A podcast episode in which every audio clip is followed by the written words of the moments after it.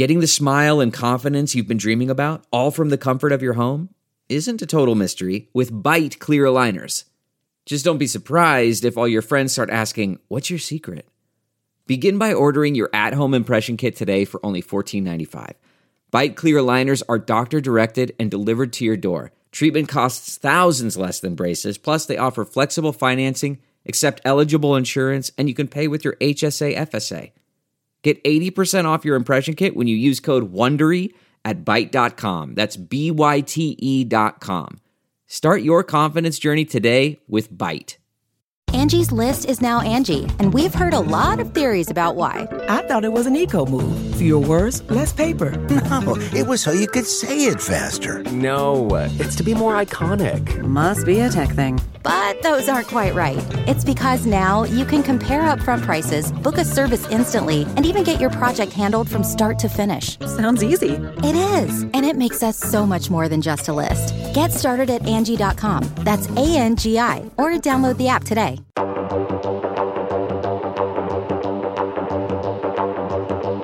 Hello, everybody, and welcome to Rotten Tomatoes is Wrong. I am your host, Mark Ellis, live from our new studio here. I would say that we are in the shadow of Universal Studios, but to be honest, this building is so tall and we're on a very high floor.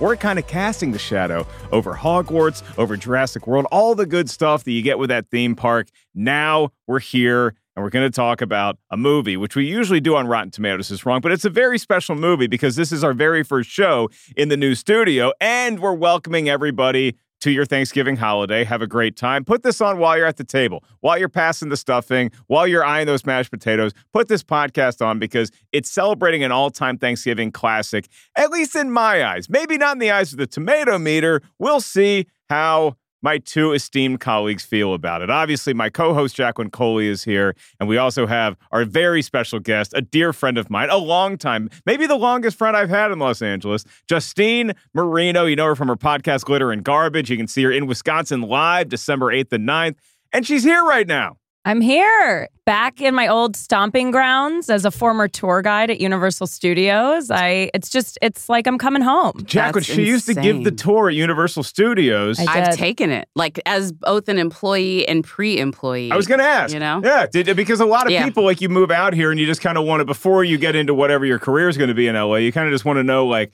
oh, what is there to do out here? How do Mm-hmm. I get the vibe? Kind of like what our character experiences in the movie we're about to introduce. Yeah. How was the tour? So the tour was great. The first time I went with my dad, and it was the typical kid comes to visit the dad, go to all Mhm. the tourist attractions. We went by the Hollywood Walk of Fame, so on and so forth. But the second time, when you become a Universal employee, part of the indoctrination, like right after they put the chip in your brain, Mhm. they decide that they want to take you into like the lot. And so they take you to the, the archival area where they have like the original mask from, you know, the first Frankenstein movie or something. Like it's Mhm. just everything's all all old and awesome. But the other thing they do is they let you take the Universal lot tour. And so you get to see Jaws jump out. It's different now. I mean, now they have Hogwarts. Now they have all kinds of stuff you can go to. Like Who was your tour guide? You remember? Could it have been Could it have Justine? been a young Justine when did you when did you get here? I mean, we're I got here in 2016. I became an employee in 2017. oh okay. no, Justine So- was already super famous with Yeah. like Very, Ease, the very funny famous. dance show. And I don't think you did it when I was a 12 year old because you would have been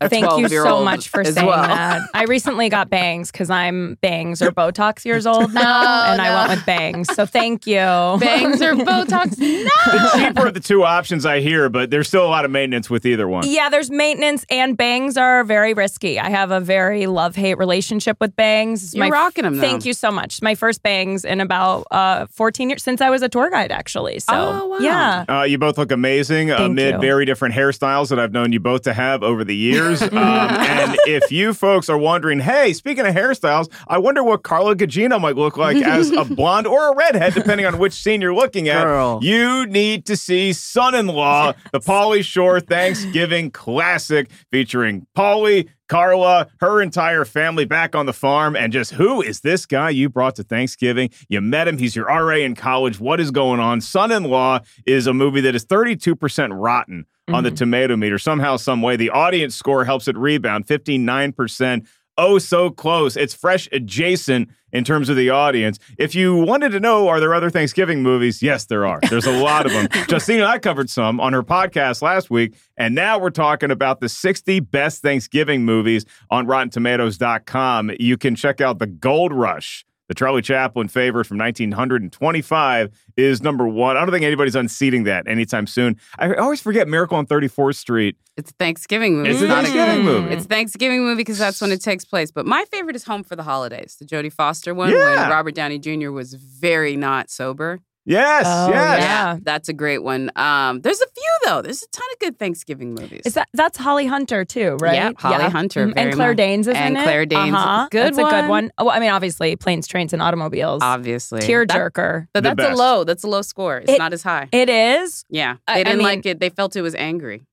I mean, th- there's scenes where Steve Martin's anger, but it's just so perfect. And It it's just him and John Candy together. Ah. And we almost lost the guest this week because Justine was furious because she wanted to know how the show worked. And so, like, I sent her a clip from you and I and Doreen Ariano talking about another great Thanksgiving movie, Family uh, uh, Addams Family Values, Mhm. right? Oh yeah. And, and Justine's like, why is Rotten Tomatoes isn't wrong? This movie's certified. This movie's fresh on tomato. Yeah. This is, and I'm like, no, no, no. It can get even higher. Uh, and yeah, so I- you can debate either way. I agree. I think it should be 100%. I, I should preface this by saying I have a Wednesday Addams tattoo. I, all my tattoos Oh, are movies and TV We've had a- references. We've had such a tattoo, uh, like centric part of the podcast in the open lately. We've been definitely diving deep Oh, on yeah. like fan tattoos. and it figures into the plot of this Yeah. movie. It does. It, it does. does. And I just got a Heart of the Ocean tattoo. I mean, I'm in it. I love movies. So I'm I'm ready to discuss Son-in-Law. Yeah, You're- we, we might have to have a tattoo reveal at the end of this I show. might have to get a munchin on some grindage tattoo after this, you guys. I mean, mine, mine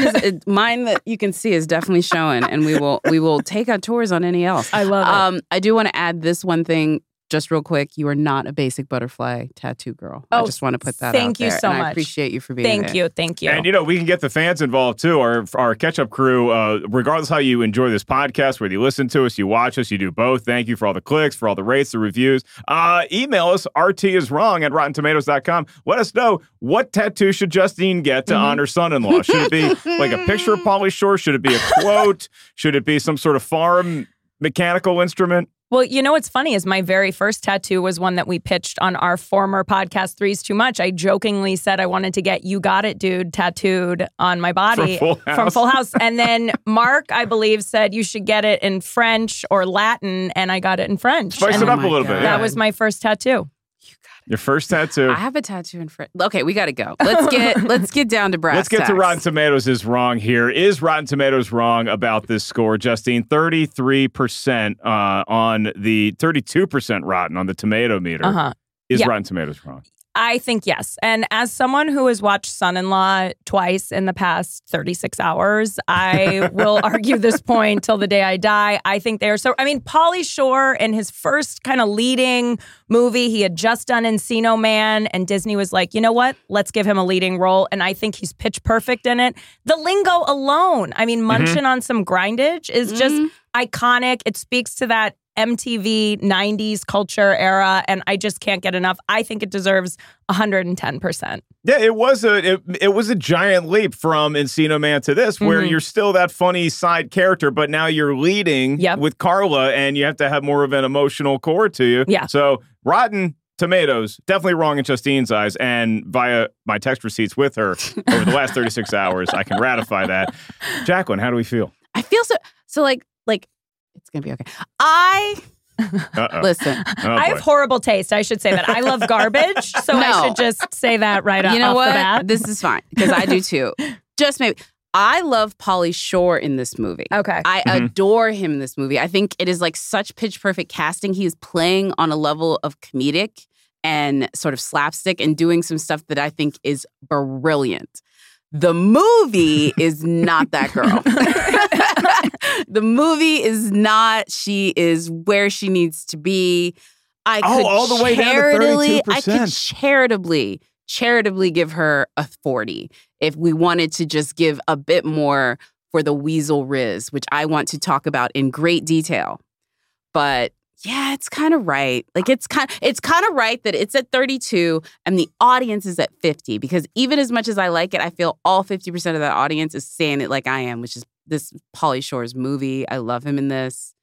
You know. Okay, I'm with the audience way more than with the tomato meter here. Mm. Uh, the audience score, again, just south of fresh, 59%. I'm going to get it to 60%. I think this movie deserves to be fresh. It's a big movie in my history because it's one of those movies you go with your friends and like you feel a little bit of independence for the first time because your parents dropped you off in the minivan and now you're at a theater by yourself. and You just kind of left your own devices and you got to watch this movie. I mean, this movie was a lot like seeing Friends or something like that because I was maybe 12 or 13 when it came out. And so you're kind of already sort of prognosticating what is your future going to be mm-hmm. when you get to move out, when you get to be on your own, go to college, start a life. And you see this as like sort of inspiration, like, wow, I can do that. I can be that guy. I can be that gal. So there's a lot of excitement built into this movie from my past, but I also just thought it was a nice holiday movie. So that's enough from us for now. We're going to turn it over to our good buddy Tim Ryan. He's our expert review curation manager here at Rotten Tomatoes, and he's going to tell us what the critics were saying at the time of its release while I was sitting in a theater watching this movie. Two minutes with Tim. Two minutes with Tim. In his book, The 90s, author Chuck Klosterman attempts to capture the national mood of that crucial era. In order to do so, he devoted several pages to the phenomenon that was Pauly Shore. Quote, Part of the complexity of living through history is the process of explaining things about the past that you never explained to yourself. So many temporary realities, distantly viewed in the rearview mirror, will appear ridiculous to any person who wasn't there. Klosterman goes on to say, the prospect of multiple studios building feature length comedies around a non actor with a niche MTV following does not translate as a workable strategy. Yet, at the time, it did not seem strange. It did not seem strange at all to anyone. There was a sense of inevitability to the Weasel's ascension, as if this thing no one had asked for was obviously the culmination of what pop culture had been careening toward for half a generation. Of course, Pauly Shore should star in a bunch of mainstream movies. Of course, that was going to happen. End quote. I read from this extensively because it's totally correct, and there really is nothing quite like Pauly Shore's movie stardom these days. I'm also not sure there's a single figure today who draws such consistently scathing reviews as the Weasel did back in the day. Encino Man, Son in Law, In the Army Now, Jury Duty, and Biodome are all rotten on the tomato meter. In the Army Now, Jury Duty, and Biodome are all in the single digits on the tomato meter, with Jury Duty at 0%. To be fair, Encino Man has its defenders, as does the best reviewed Pauly Shore vehicle, Son in Law, starring Shore as a man named Crawl, which most critics found to be stupid and unfunny, but a few found to be stupid but funny. Son in Law is rotten at 32% on the tomato meter with 22 reviews, and it has a 59% audience score. So, what did the critics have to say? In a rotten review, Roger Ebert of the Chicago Sun Times wrote, This story was never going to be great movie making, but it might have been more palatable if Shore had been able to make Crawl even marginally likable. However, in a fresh review, Desson Thomson of the Washington Post wrote, Well, the movie's dumber than a coop full of chickens, but Pauly Shore makes a funny barnyard animal. The Rotten Tomatoes critics' consensus reads While there may be some mild culture clash yucks to be had for those who enjoy Pauly Shore's shtick, this son in law is too obnoxious to be worthy of bringing home to your family. So that's son in law. Let's get you back to Jacqueline and Mark, two people I'm proud to call buddies. Thank you for not leaving us hanging, Tim. Appreciate that. And hearing all the scathing reviews, even the positive reviews sounded like they had to get a few jabs Yeah. in at this movie. Mm-hmm. So there's a lot to talk about here, including the Pauly Shore of it all and Justine and I's relationship with the Weasel today, Mm-hmm. as he is frequently around the comedy store, as are you and I, and Jacqueline some nights on Hmm. the patio. Brian, hit the music for movie talk. Yeah, Justine, uh, I recently ingratiated Jacqueline into the uh, the ways of the comedy store Mm-hmm. hang at the patio, Mm. and uh, she really took to it very quickly. I did. It's harder to get back now. Also, you don't go out anymore. I've invited him to things now. Now he wants to go home to his gummies. oh yeah, he's a he's a, a homebody for sure. You know, He's like- hard to get always out. been a homebody, but now he's a home hostage. Yeah, I'm kind of like like to get to me to leave the house is more of a stretch these days. Mhm. But obviously, when we go out for stand up, you and I see Pauly a lot when we're at the comedy store. Uh, worked with him for years now, Mhm. and he's just like a friend, Yeah. and it's really cool. I there were talks about getting him on the show for this episode. Brian, I think we'll put a pin in it for now, and we'll try to get him. We haven't done Encino Man yet, right? Ugh. Okay. I would do jury duty. Okay, that's Interesting. I would do jury duty. We've never I'm- had a guest that stars in the movie we're talking about when that movie is zero percent. Zero. I, ha- I am a defender. I am I am not a defender to say it needs to be certified fresh. I know. I know. I This know. is very. You're a very complex person. I'm loving Even it. just- By the way, you didn't have to date me for two years to figure that out. So you are very intuitive. Um, this is what I will tell you. Sorry, that's like cuts deep. Um, that movie has multitudes. It has a huge environmental like streak to it. It absolutely talks about like it has Stanley Tucci slumming it after his divorce, playing like a character that we need to examine further. it is the perfect weird little ensemble. The characters are just so delicious. It is ah.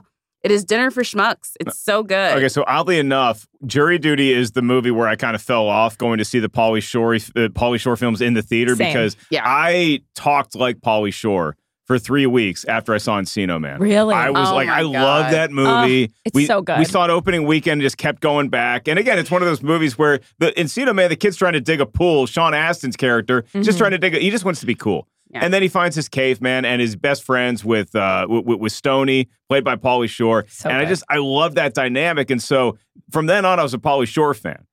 And I feel like Justine, you were probably on the same wavelength, Mhm. even though you were younger than me. You you were what, like six or seven when Encino Man came yeah, out. and I I actually somehow convinced my mom to take me to see Son-in-Law in the theater, even though I was eight. But I remember vividly going with my mom because she knew I just rode hard for Pauly Shore. And your parents are historically, from the stories you tell, very, very cool. They're cool parents. They are cool parents. I was telling you guys, I went from Barbies to 90210 basically overnight. um, so, of course, I was seeing uh, uh, Son in Law in the theater. I think I missed, I think I was just like a hair too young to see Encino Man in the theater.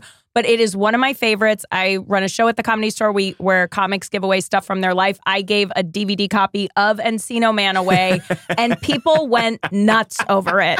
They, I mean, there was almost a fight over an Encino Man DVD in the main room at the comedy store. Physical so media, baby. it really is. And just a beloved character and movie. And I love the nod we get to it in Son in Law as well. Nice little Brendan Fraser Yes. cameo in the, the Mhm. college uh, Halloween Mhm. party scene. Jacqueline, were you a Pauly gal at all? Did he cross your radar as a youth? Yes, because TNT was a Pauly guy for some reason. TNT was obsessed with him. They Ted had Turner all, loves Pauly Shore. Seriously, they had um, Biodome in the Army now. They had uh, obviously Son in Law and Jury Duty. But yeah, I saw all of his movies pretty much on cable in between commercials. Also, like TBS also played the, sh- the, the heck out of him. Mhm. So no, I was a fan, but I was a discerning fan. Mm. It was good when it was on, but it wasn't like I was like queuing up for every single one of them. Does that make sense? I don't mean I say that, but I was I liked all the ones I just mentioned. So Yeah, I mean, I, I feel like this movie does such a great job of setting Pauly up for success because I remember, again, opening weekend seeing Mhm. this movie. And by the way, this movie opened like 4th of July weekend. This Yeah. was July 2nd. So it was going up against Tom Cruise and The Firm. it was going up against Jurassic Park. it was going up against Sleepless in Seattle. Wow. Dennis the Menace. Like it, it had its hands full and it held its own. It was a budget of $8 million. It ended up making a little under 40 million worldwide. So you see this movie and it opens up and we get how conservative of a background Carla Gugino's character comes from. She basically was raised on a farm, Mhm. small high school. She's the valedictorian. She wants to go to college. She wants to spread her wings. Her family's hesitant. You're going all the way out to California to college. You have this small circle of high school friends who factor into the movie later on. She's got this boyfriend, and then she goes to college in Southern California, and everything changes. Mhm. A lot of it is due to the fact that her eyes are open to new types of people, new types of experiences, like her resident advisor right across the way from her, Crawl. Played by Pauly Shore. I did not know that you could have a co ed dorm as a freshman in college, and I Really? still don't Yeah. know if that Yeah. exists. No, No, it does. definitely. Okay, I take that back. I kind of lived in one my freshman year. I was like, I, but but Yeah. it was like, but it was like dudes were like on one side, and then you had like the common room, and then you had the ladies on the other side. It wasn't like dude, female, female, dude, like just like right next door to each other. Oh, mine was. Um, Really? I think Yeah. it was, yeah, as athletes. Um, so I we lived in the athletes dorm. You guys have your own little Olympic village. No, but it was just all the athletes stayed in one dorm, and then there were just regular people that were also in there, and the athletes and like, Normies? the- yeah, and the non-athletes were mixed and the athletes were segregated, but that was mostly just because they were segregated by their teams. Wow. Okay. All right. I was There in you the party dorm, so it was free for all. This Boys, doesn't girls, matter. whatever, sleep wherever, you know. So kind of like son-in-law. it really was like son-in-law. I that was the kind of dorm I lived in. Yeah. There's Yeah. no better intro to Crawl in this movie than having him swinging upside down, meeting the, the the everybody's favorite American dad in the '90s, Lane Smith. So good. and just that interact that sets everything in motion that you need to know about Crawl versus this family, who he's going to end up warming their hearts a little bit. Yeah. I will also say that was actually not my dorm. That was my friend's dorm. I was in the all girls dorm because my mother would not allow that. So let's be very real. That was just the dorm I hung out in, not the dorm that I was in in. Hi there, it's Julia Louis Dreyfus. You may know me from my podcast called Wiser Than Me, where I talk to older women and get their wisdom from the front lines of life. I was amazed by how many people told me our show made them look forward to getting older, which is why I'm here to talk about season two of the show. Sally Field, Billie Jean King, Beverly Johnson, Ina Garten, Bonnie Raitt, just to name a few. All hail old women. Wiser Than Me season two is out now from Lemonada Media. That's not just the sound of that first sip of Morning Joe. It's the sound of someone shopping for a car on Carvana from the comfort of home. That's a good blend. It's time to take it easy, like answering some easy questions to get pre qualified for a car in minutes. Talk about starting the morning right. Just like customizing your terms so your car fits your budget. Mm-mm-mm. Visit Carvana.com or download the app to experience car shopping the way it should be convenient, comfortable. Ah. So, Justine, what about this movie still holds up to you all these years later? You watched it twice in the last 36 hours. What was it about this movie that you said, you know what? I already did my homework. Now this one's for fun. Again, I should preface this by saying I have a pretty addictive personality. I, I don't do anything hardcore except like movies. Like I've seen Titanic 21 times in the theaters. I saw in the theaters. in the theaters Yeah. 21 times. Mhm. Um, so if I like something, I'm going to do it a lot. Uh, but I just feel like it really, first of all, I hadn't seen it in a while. So it was that nostalgic, you know, bringing back the feelings of the 90s, which are kind Yeah. of trendy right now. So it's just a, kind of like a warm hug from Crawl, to be honest. And I just love that out the gate, he's just this like 45 year old RA. He's been in college for 19 years.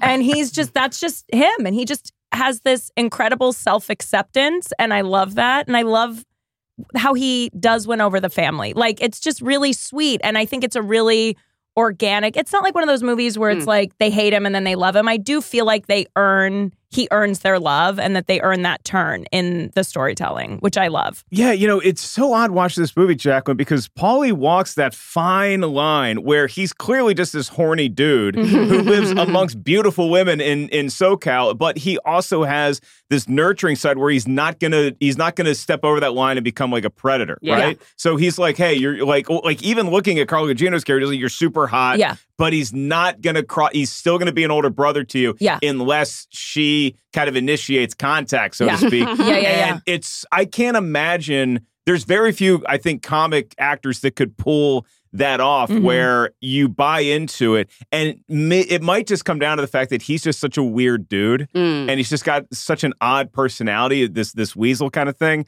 that you just believe it because Carla believes it. Yeah. I wonder if she believes it as much as because she is the country bumpkin in the city. Because, like, listen, he's the original Alan. I will give you that. Like, you know what I mean? The world full of kids. Barbie? Yeah, he's the original Alan in this movie.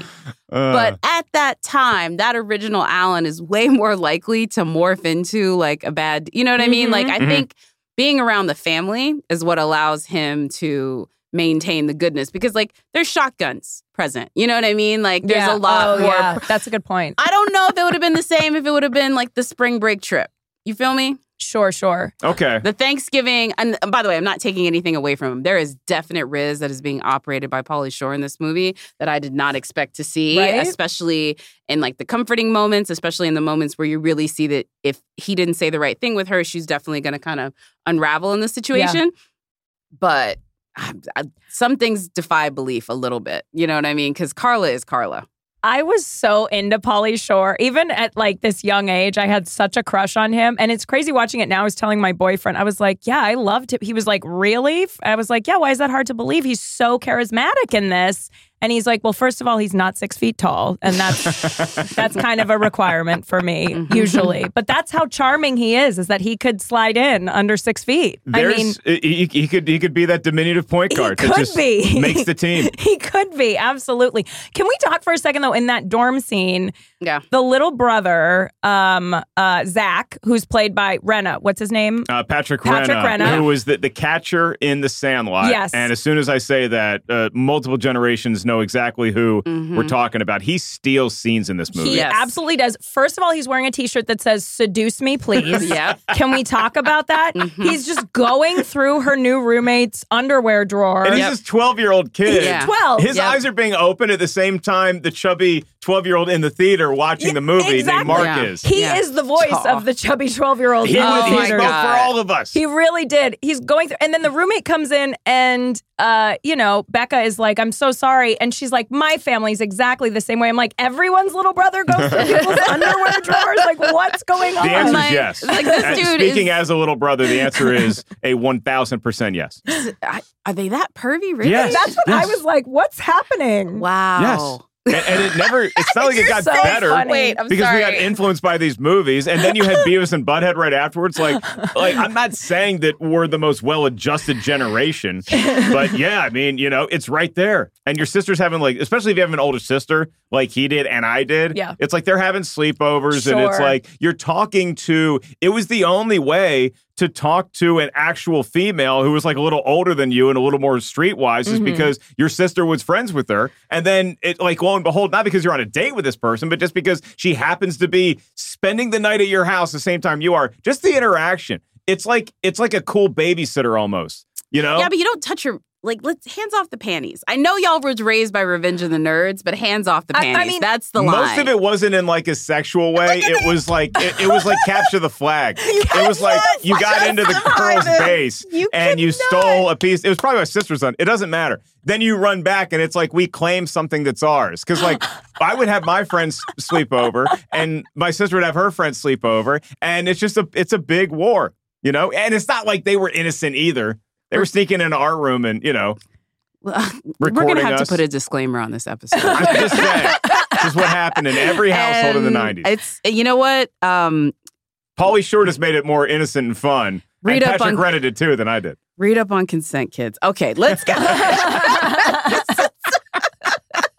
But but he but Patrick Renna's character is so necessary in this movie because I think he's one of the reasons why we as an audience start to warm to crawl after we Mhm. meet him initially Yeah. because he's a really fun sort of wacky like Bluto Blutarsky type character in college. But then when you put him in a different setting and he comes back to the farm and it's a big surprise to the family. This is before cell phones and emails and she's like, you know, I, I'm going to show up to the airport and buy two plane tickets. Mhm. And the family knows she's bringing a friend home. They don't know who the friend is. They assume it's a roommate.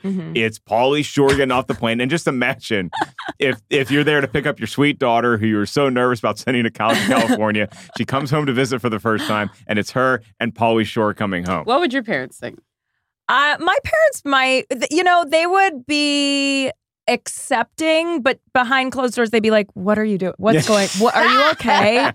like if I came down as a blonde, because I have similar coloring, we were both Yeah. brunettes, Yeah. Italian, you know, fair skin. If I came out and had this like strawberry blondish bob and this dude wearing a scarf in his head, like that, my Yeah. parents would be like, "What's happening? Yeah. What's going on? Are you okay?" Ah, I love that they saddle him with uh, with, with, with the brother, with, with Patrick Renna's Zach, is Yeah. because that's when you start to see the the older brother side, the, the resident advisor side of Crawl come out, Mhm. and you start to realize that he actually can have a positive impact on the family. He's not just here.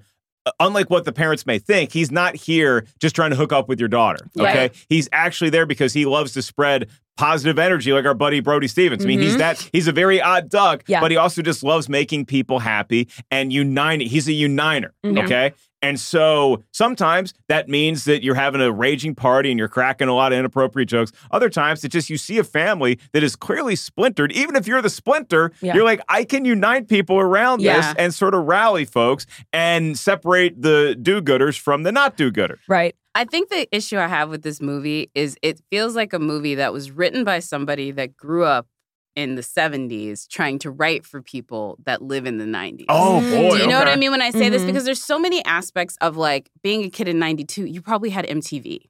You you know what I mean? Like you probably had all of the accesses that we have to what makes culture culture. Like the minute cable TV became prevalent, and even after that, because like say you didn't have cable TV, they were still talking about MTV on regular TV. They're Mhm. talking about MTV on the channels that you can still get to on the basic lanes. And so I don't know. I just feel like this is a movie where kids that were living in the town where this girl came from were definitely not going to be as shocked as like maybe mm-hmm. the parents were when somebody like this guy comes off the plane or vice versa when she gets on the plane to go to college. It was the weirdest thing in the world as someone that lived in a small town to be like people getting shocked that somebody looked different coming back from college. That was like a given. Everybody was making bets on that being happening and they're like these are not too far apart. Like that was shocking in the 1960s. It's not shocking in the 1990s. I think I read a few of the reviews because I was like, how is this possible? You know, Yeah. like I really need to get to the bottom of this. It makes were- no sense. It's more shocking to me that you had to investigate. That's a fantastic guest who not only comes on to defend a movie, but creates her own bulletin board mm-hmm. material. Is like, I'm going after these critics. but I a lot of people had the same note about the movie that like this town people in the small towns would be aware of it. People in the small towns would some people would be trying to emulate what was going on in the bigger Small towns. town girl. So I, I get that. I just I come from an improv background, so I will yes and whatever you give me. I'm a great audience member. I will suspend all disbelief. Sure, you guys don't know what blonde a blonde bob is. Okay, sounds good. I'm in. Yeah, I, I would have my hesitation sending you, particularly young lady, to California to go to college. I would not let you go follow you two on tour all summer like Liam Neeson did in Taken because that's not going to end well. But with this movie, like, yeah, I mean, look, I grew up in Williamsburg, Virginia, okay, Mhm. colonial Williamsburg, and yes, we had MTV, we had all that stuff. But there is a line of demarcation between what was going on with MTV and you see Becca's bedroom. Before she leaves, and she's got a Travis Tritt poster, she's got a mm. Garth Brooks poster. Like, like that's her world. So that's sort of everything that's pop culture mm-hmm. is still country. She's a horse girl. She is the epitome is of a horse girl. Horse girl. Mhm. Yeah. I'm not trying to say that that was who she was and then she became something different when she got exposed to other people. I'm just saying the shock around that is Yeah. the part that I am uh, sort of Sure, incredulous. sure, sure, sure. And I stand by what I say. I actually didn't see this before. This thing has six writers on it. And I, if any one of them was over thir- was under 30 when they wrote this thing, I'll be shocked. Well, it feels like three of them were brought in to uh, to Pauly Shore up the language. Mm-hmm. Yeah. because he created his own dialogue Yes. on the MTV Spring Break shows. Yeah. uh, before Encino Man, and then obviously Encino Man started to get into the lexicon a little bit. Mm-hmm. So I feel like he is very of the '90s. Then everybody else around him might be a little too Green Acresy. Yeah. Mhm. where it's like no, we were a little more civilized by the time this movie ends up being released. Sure. Can I ask you a question? Yeah. Do you remember the kid Jesse on MTV? Yes. Who like won the MTV? The really tall one? Yeah. Mhm. I remember I have no tall. recollection of this human. Yeah. Well, I'll ask you that. I just realized that was just Pauly Shore in a different font. It really and I don't know why that In a never. different font? Yes, it, It was, was. just Pauly That's Shore in a different font because he was like zappa doopa da. Yeah, and he, you know, yeah, he Yeah. was doing the stuff. He had the curly brown long hair. It really Yeah. was, and he dressed very funky. It really was just six, like over six feet, Pauly Shore. Yeah, he Yeah. left him. Oh, so you'd love it. I I mean, loved over it. six feet and Pauly Shore. I mean, I, I was wondering how you felt about it because I really just I realized the thing this movie made me feel sorry for. It made me feel sorry for the MTV movies of the '90s. It Mm. made me feel sorry for the um, Saturday Night Live movies of the '90s. It made me feel sorry for the ten million dollar comedy that maybe made sixty at the box office and then made a boatload on DVD. Like this whole oh, so it made you miss those kind of movies? yeah, like the fact Yeah. that this movie like it does not exist now. No, it's it's a weird thing because, like I said, the budget was under ten million dollars for this movie. Yeah. and it did sort of help. It, it was early; it wasn't in on the ground floor necessarily, Yeah. but it was like the second or third floor going up in the high rise. That was these kind of comedies where you can put a comedian or you put some sort of celebrity in a situation. I would say that these early Pauly Shore movies worked about as well as you could do with that because, like, you had Andrew Dice Clay a few years before, Mhm. who was huge, selling out Madison Square Garden before that was like a regular thing comics did. Mhm. And the movies, it never quite translated the same. Afterwards, you had the comet that was Jim Carrey Yeah. in 1994, who was just the brilliant of brilliance, put in these zany situations where he's either a pet detective or he's got a crazy mask or he's just a moron with his buddy Jeff Daniels. But like, it, then you got Carrot Top you know, Yeah. with like chairman of the board, that's and so you know, there- there there's a lot of situation uh, comedies you can just put a famous comedian in in a film. Very hard for them to carry it for 90 minutes. I think the way that Pauly did. Yeah, this is going back to this era of Hollywood was like when they used to do Abbott and Costello movies. It was just Abbott and Costello in this. It was Pauly Shore in Mhm. this, Pauly Shore in that. You know, it's like that is what that reiteration of it Yeah. is, is that you had these comedy acts. Jerry Lewis, when he Mhm. did his thing, it's like you're you're seeing the same Jerry Lewis, Dean Martin in every one of these movies.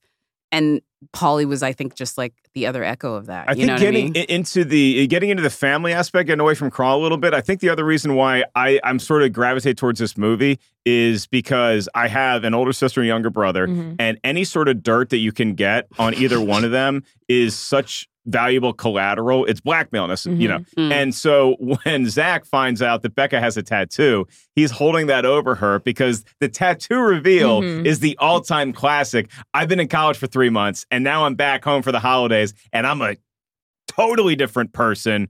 Justine, do you have a tattoo reveal in your past? Jacqueline, do you have a tattoo reveal in your past? Oh, this is a great question. You can go I don't have a reveal, but I have 10 tattoos. um, as I mentioned Did your parents know the first one was happening? They did. Again, my parents are cool. So Did they I, do it? I think yeah, Len did it. Why Len don't you just stay home and have a Chardonnay where we can kind of keep an eye on you?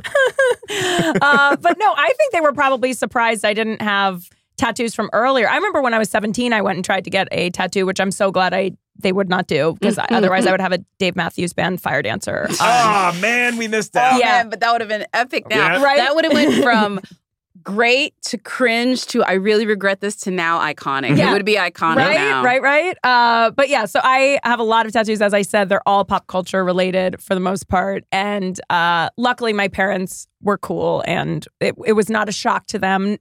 My dogs, uh, my parents' dogs, didn't hold it over to me and threaten to reveal it to them at the Thanksgiving uh, dinner table. But what about you? So it was a, a like a family time home back when I used to visit home. Um, that is no longer in the cards anymore. But back when I used to visit home, I don't know. I think I got out of the shower and like she saw this one, which is not the first one. This is the third And one. unbeknownst to her, there was a tattoo on Yeah, her little girl's and, body. and she definitely made it about her.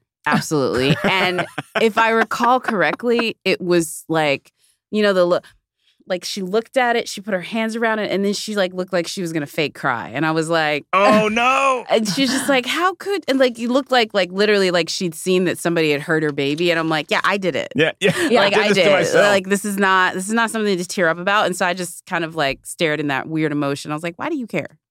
um, and now I'm looking at a full sleeve. So like the next time I see her, she will be just completely shocked because it's gonna be like all down here. it becomes like the, this initial Yeah. trauma, I think, for some of the parents it eventually becomes like a funny story, like a bonding sort of thing. I had this exact situation that plays out in this movie. Really? In my family. I was not the Patrick Renna that outed her. My sister did it herself, but we, we us kids came up with sort of a plan, right? to get her to out My herself. my sister enjoyed college. She enjoyed traveling more, so she went to many colleges over many different semesters.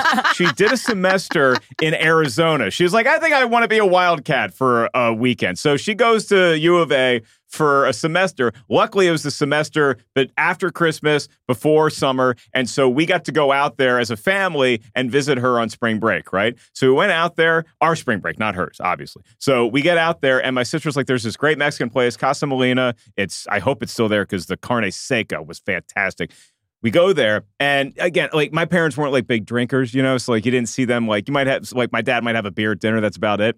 Um, my sister orders margaritas for them, and I'm like, ah, what's going on here? and then she shows, I see a tattoo that she's going to reveal, but she's waiting to get my parents hammered Oh before my she shows it to them. My parents end up drinking three margaritas apiece. Then the tattoo reveal happens, and my brother and I are high fiving because we don't know if Lisa just pulled off Mission Impossible or if she's in serious trouble. Either way, we're going to celebrate. and my parents ended up having to give the keys of the van that we rented to my sister to drive back to campus. And Who can talk about irresponsibility then? yeah, I, I know. That's the exact plan my sister had, and it worked out to perfection. So my parents are now like the drunk passengers in an Uber, and she's driving home, and my dad's giving her directions, making up street names, tickling himself with laughter. And that's how you do a tattoo reveal, kids. If you're worried about how your parents are going to react, get a little bit of sauce in them first, and I Mm. promise the giggles are going to happen eventually. What a well adjusted answer. I would just suggest going to a lot of therapies to the point where you stop caring.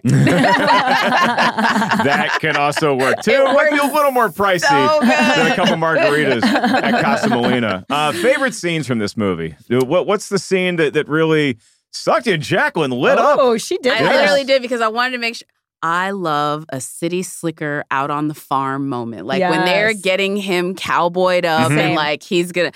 It is better than the My Fair Lady fashion montage. Mhm. It is better than the Pretty Woman big mistake huge. It is such a Cinderella moment. I love it. It is one of the reasons why I love him in this movie so much. Okay. I was going to say I also enjoy the makeover. I love that in this movie we see both makeovers. Yes. Most movies you only see one makeover. We see the farm makeover Yep. and we see To the Becca- farm. Yeah, to to the farm. Exactly. and then we see Farm to table, table to farm. Exactly. We it is that, and I love that we get to see both. I'm a sucker for a, a makeover montage. I love fashion and hair and accessories, so they get me really excited. I also really do like the scene where um, Crawl is in the bedroom with Zach, and he kind of wins him over with his computer hacking skills. Hacking was huge Hacking 90s. was so big, and I just love that they gave Crawl this kind of complexity that he's kind of an idiot otherwise, but he's really good at hacking, Yeah. and I just really felt that that made him a, a much more complex character, which That's I the growth from Encino Man to Son-in-Laws Yes. because Encino Man he he starts, he middles, and he ends as this weird stony weasel Mm-hmm. Mhm, character. yeah. In Son-in-Law,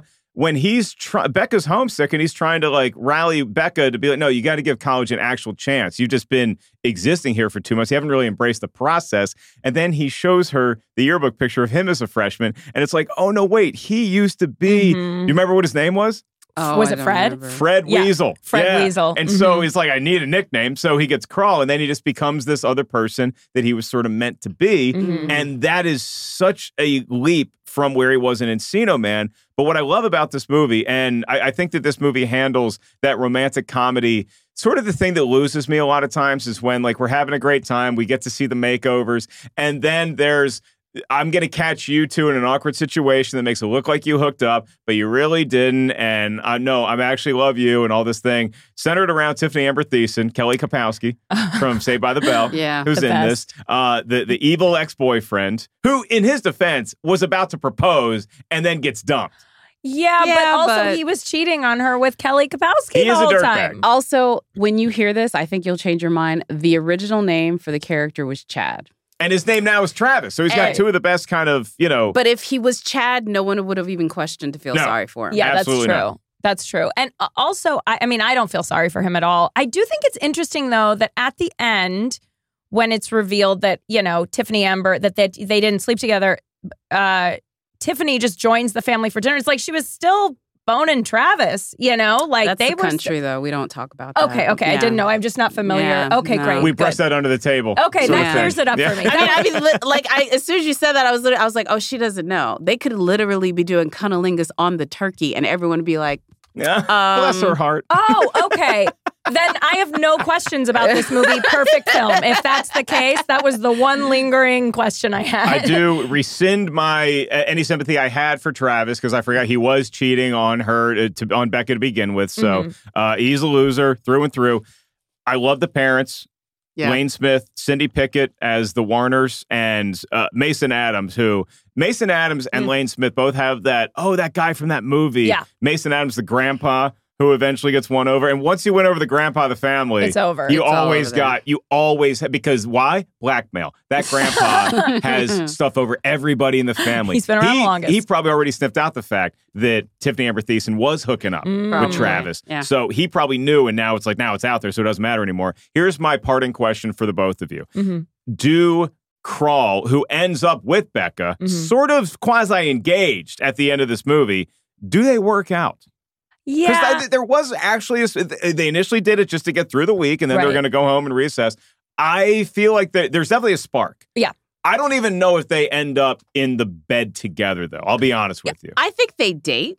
I Mhm. do think they maybe get it on. Mhm. I just don't think it's endgame. I don't. I don't think it's Endgame, but I do think the friendship is Endgame. Yeah. Like I think they they hook up. They're like, no, we're better as friends, Yeah. and then they both just stay best friends. And you have that kind of will they or won't they forever. Yeah, it becomes that six month uh, situationship that you do with a friend that you should have never done Mhm. that haunts you for like the next five years. Do you think it's maybe because she was barely 18 and he's uh, six years in college and the resident advisor? I, I did think about that. And so when he was, I was like, okay, Mm-hmm. it's now- a little groomy. Now I'm doing some It's math. a little groomy. Yeah. If you like, there's like you could recut this movie like they did that movie Passengers with like Chris Pratt. Oh my and God. it's kind of it's kind of like you know like you Yeah. can make this like uh, somebody actually internet listen to me. Somebody needs to do like the Daniel Larusso is a bad guy cut. Have you seen that? yes. To this, Or it's like, making Toy Story into a horror movie. yeah, kind of thing. like like Crawl is a predator. Yeah. Like that is the way to go I with mean, that that- one. that's very easy to Yeah. to prove. He's filming girls in the hallway. Yeah. I mean, look again. I'm a, I'm will. It was the '90s. It was a different time. I'm willing mm-hmm. to brush that aside. But I I yeah, I think it's kind of crazy. Also, he's a terrible house guest. Yeah.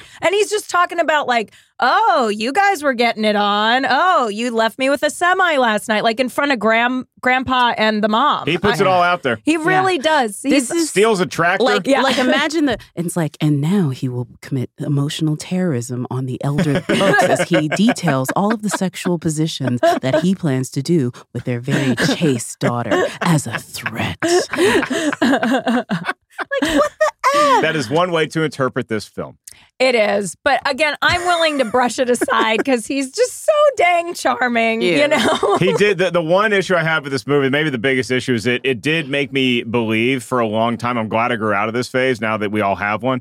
Um, I always thought the camcorder guy was the cool guy at the party. Mm. Like, man, that guy's just the cool. That's not. No, don't be. It's Love actually told the tale on who that guy look. really Oh, is. yeah, it's true. Love that actually. might have been the end That game was for the- camcorder guy. That was the movie where I was like, from now on, both camcorder guy and Mhm. let me take your picture guy. Oh, yeah. Purse. Yeah. But all of them. Also, I really hope we're coming to an end with the acoustic guitar at the party guy because that Yep, was yep. like. oh no, but they've been replaced by let me do you my freestyle rap guy.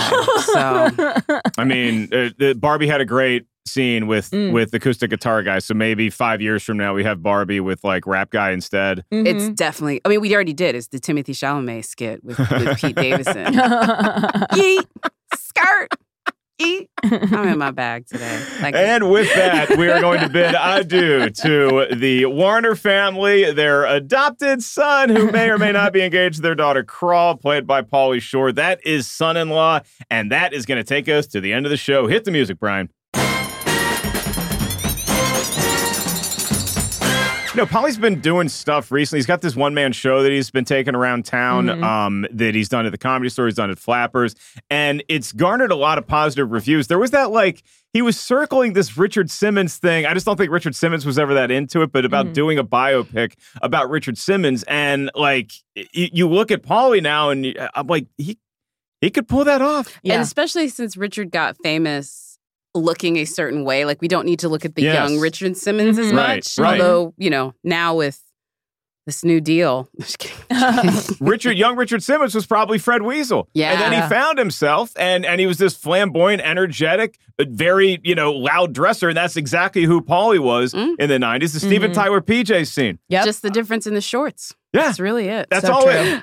Okay, so we might be in if there is a Pauly Shore starring Richard Simmons biopic. Mm. I'm in. Um, Justine, where can we find you and all of your brilliant comedic genius? Oh, thank you, Mark. You can find me on all the all the platforms at Justine Machine One. Um, my tour dates are in my Instagram bio, my Linktree, and you can find me at the Comedy Store, the Laugh Factory, the Improv in Los Angeles. always hitting the bricks, telling the Mhm. jokes, making the people laugh. Yeah. Um, it's a pleasure to have you finally. I can't believe this is your first time on the show. I mean, I again, I love garbage, so I'm surprised I will come on anytime. Anytime you need me, I'm here to say Rotten Tomatoes is wrong. But you never saw Jury Duty? I did see it. I just Okay. didn't see it in the theaters. All right. Okay. I I've- still haven't seen it. So You haven't seen it? No. So that might be. Might have to have Justine back for a very special episode. I'm I'm ready for jury duty. I just when he cut his hair, something it was It was just- different. It was different. You Yeah, know what I right. mean? It was Mhm. like when Felicity cut her hair in the 90s. Like, like it when just Metallica changed. cut their hair. Yeah. Yes, Yeah. exactly. I have a question for you, sir. Hit me. Do you have any dates coming up? I do actually, because this is Thanksgiving. Yeah. And then I'm going to be in Seattle right before Christmas, December 22nd, 23rd. I'm going to be up there. You can get tickets at markellis.live. And then I got a bunch of tour dates Boston, Portland, Chicago, San Diego going into next year. So look forward to that. And uh, thank you, everybody, for joining us today. Jacqueline, what's going on with you? Uh, I wanted to just say I never have anything to promote, but I do now Yes, you do. because we have a newly launched podcast, and I'm I know everyone listening to this is going to be sad about it because it's just me, but Mark will pop in, I'm sure at some point. but it's the Awards Tour podcast. If you want to know what I'm doing when I'm not here and I have to disappear for a few weeks, this podcast will give you a like, what's Jacqueline been up to in the awards landscape? And so we're going to be interviewing some great folks. Our one of our first episodes with Ludwig Göransson. He is the composer for Oppenheimer, Yeah, also. Wakanda Forever, also the coolest like Norwegian you'll ever meet. Like, dude is just so fly and just really talented. And the podcast is called Awardster. the awards tour podcast, like we're taking a tour around awards season, Love like it. the like the Tour de France. I love it. I'm happy for you. Find it wherever you get podcasts. I know what this is. I know exactly what this is. This is an alibi because I have a theory about Jacqueline that she actually, when she goes to all these like international film festivals, she's actually doing like wet work for the government. Like she's you are not going to Garth like a Brooks Navy me. SEAL. You are not going to Garth Brooks me like Tom Segura did to that stuff. man. And so now she has this cover alibi podcast, but I'm proud of you in the new endeavor. I can't wait to check it out. Check out Glitter and Garbage, which I've Oh, yes, my you might see me sometimes on that show as well. So I'm just a guest. That's all I really am. And they let me host here in our brand new studio. So for everybody here at Rotten Tomatoes, friendly reminder once again, email us RT is wrong at rottentomatoes.com. Let us know. Should Justine get a son-in-law tattoo? What's your favorite Pauly Shore movie? And the biggest question of all, the title of this show is Rotten Tomatoes wrong about son-in-law. What do we got next time? We are in the studio, Jacqueline. It's going to be a family affair because we are family. We're doing the Family Man, Mr. Nicolas Cage. Mm. Ooh, okay. Yeah, I like this movie a lot. I like it because I get to say Téa Leoni, who I think is the best name in Hollywood ever. Yeah, it's pretty great. And she's pretty great in that movie. And we go from Thanksgiving to Christmas next time we talk. Until then, for Justine Marino, Jacqueline Coley, producer Brian, everybody here behind the scenes at our brand new studio overlooking Universal Studios, I am Mark Ellis. Welcome back, everyone. We'll see you next time. Rotten Tomatoes is wrong.